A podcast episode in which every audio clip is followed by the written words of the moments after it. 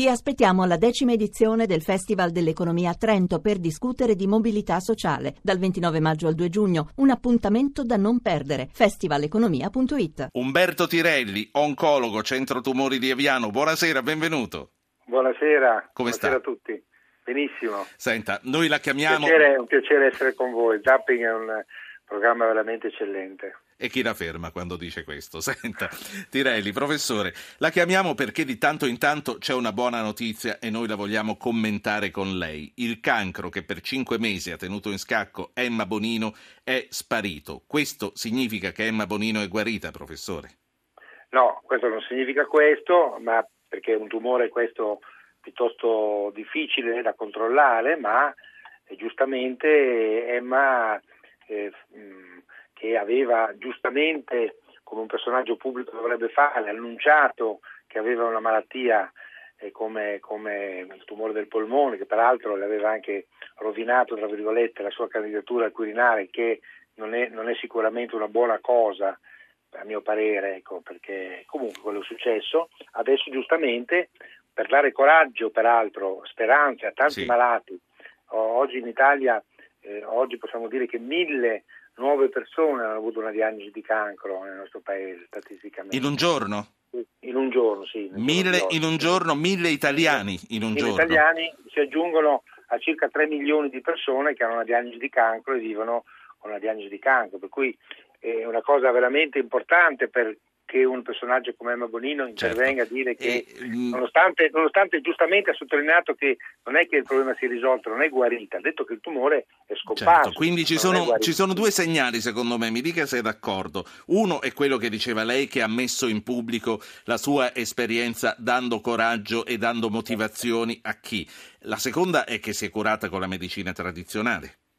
Certamente, è una, una malattia questa, io ho intuito che tipo di tumore del polmone è perché eh, farà una radioterapia preventiva sul cervello, lo si fa praticamente soltanto in un tipo tumorale del tumore del polmone, ma eh, è un, è un tumore che risponde molto bene alla chemioterapia, infatti il tumore è scomparso, ma però purtroppo, come lei stessa ha sottolineato, potrebbe anche recidivare, ma questo può anche non avvenire e, e quindi eh, supportiamo... Ma non parliamo eh, più di un caso, non parliamo più di un caso specifico. A me con Certo, lei no, interessa no, no, parlare della questione. Lei ha detto mille Certo. nuovi italiani in un giorno.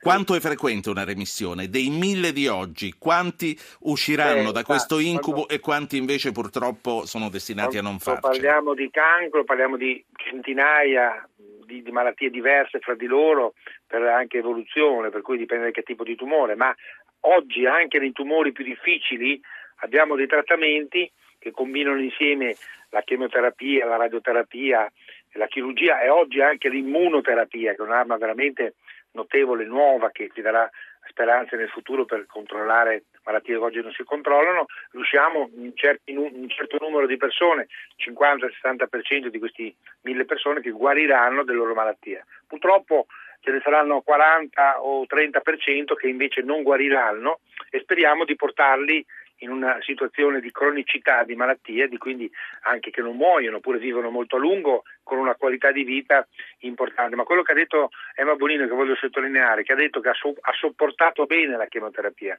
e vorrei sfa- sfa- sfatare un po' un mito, che la chemioterapia faccia sempre male. Tutti- tutte le persone che sentono parlare di chemioterapia dicono che si sta malissimo, che si vomita, eccetera, eccetera. Non è sempre così e Bonino ha detto che ha, soppor- Sì. ha sopportato abbastanza bene la chemioterapia, oltre ad avere Professore, eh, siccome fra cinque minuti ci cacciano, io ho molte altre domande da farle. Parlavamo di segnali e un segnale è stato anche quello che ho commentato poco fa con Paola Taverna sulle mammografie. È stato un incidente di percorso questo, ma quello che le voglio chiedere, l'importanza della diagnosi precoce, mammografie, gastrocolonscopie, ogni quanto.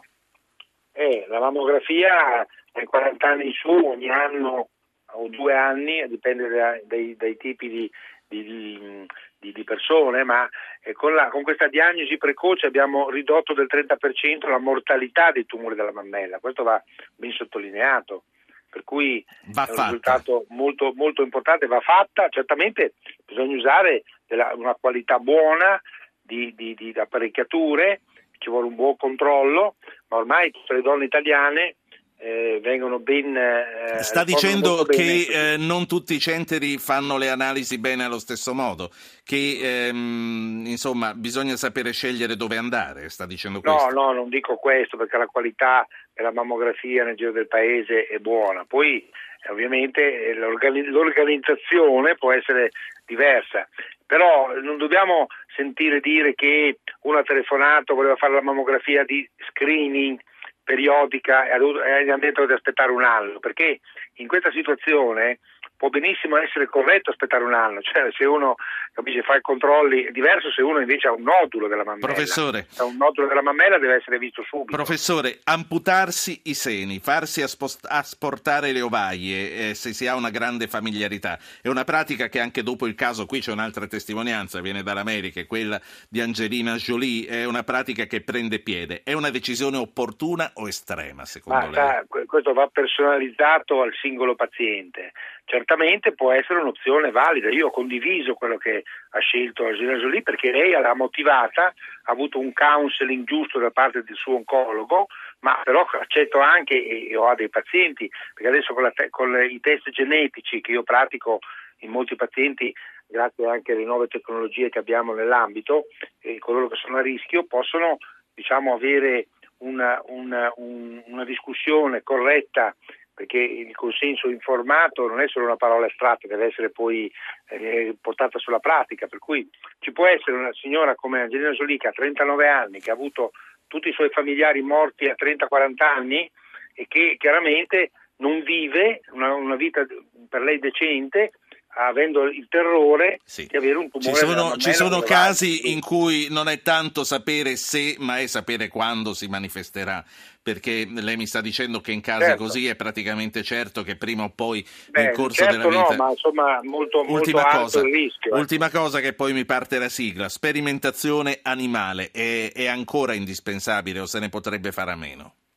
Indispensabile, non c'è nessuno scienziato che ha preso il premio Nobel, per esempio, che abbia messo in dubbio il ruolo fondamentale della sperimentazione animale, nelle conquiste che sono avute nella medicina. Certo che oggi abbiamo delle tecnologie genetiche, biologiche che ci possono fare diminuire, nessuno di noi eh, gode nelle, nella sperimentazione animale, però è spesso indispensabile perché quando si vuole vedere che effetto c'è sul sistema nervoso, sul sistema circolatorio, sul sistema immunitario di un farmaco, per esempio, cioè di un complesso sistema che non è un singolo componente che potre, può essere un, un, una, una, cosa semplice da fare con un test semplice, ma in questo caso ci vuole una, un animale ed è questo quello che tutti facciamo, ma sì. chiaramente con le dovute precauzioni, tra virgolette, cioè l'animale va va, va protetto nel suo, però, certo, però lei sta dicendo ancora non siamo in grado di farne a meno.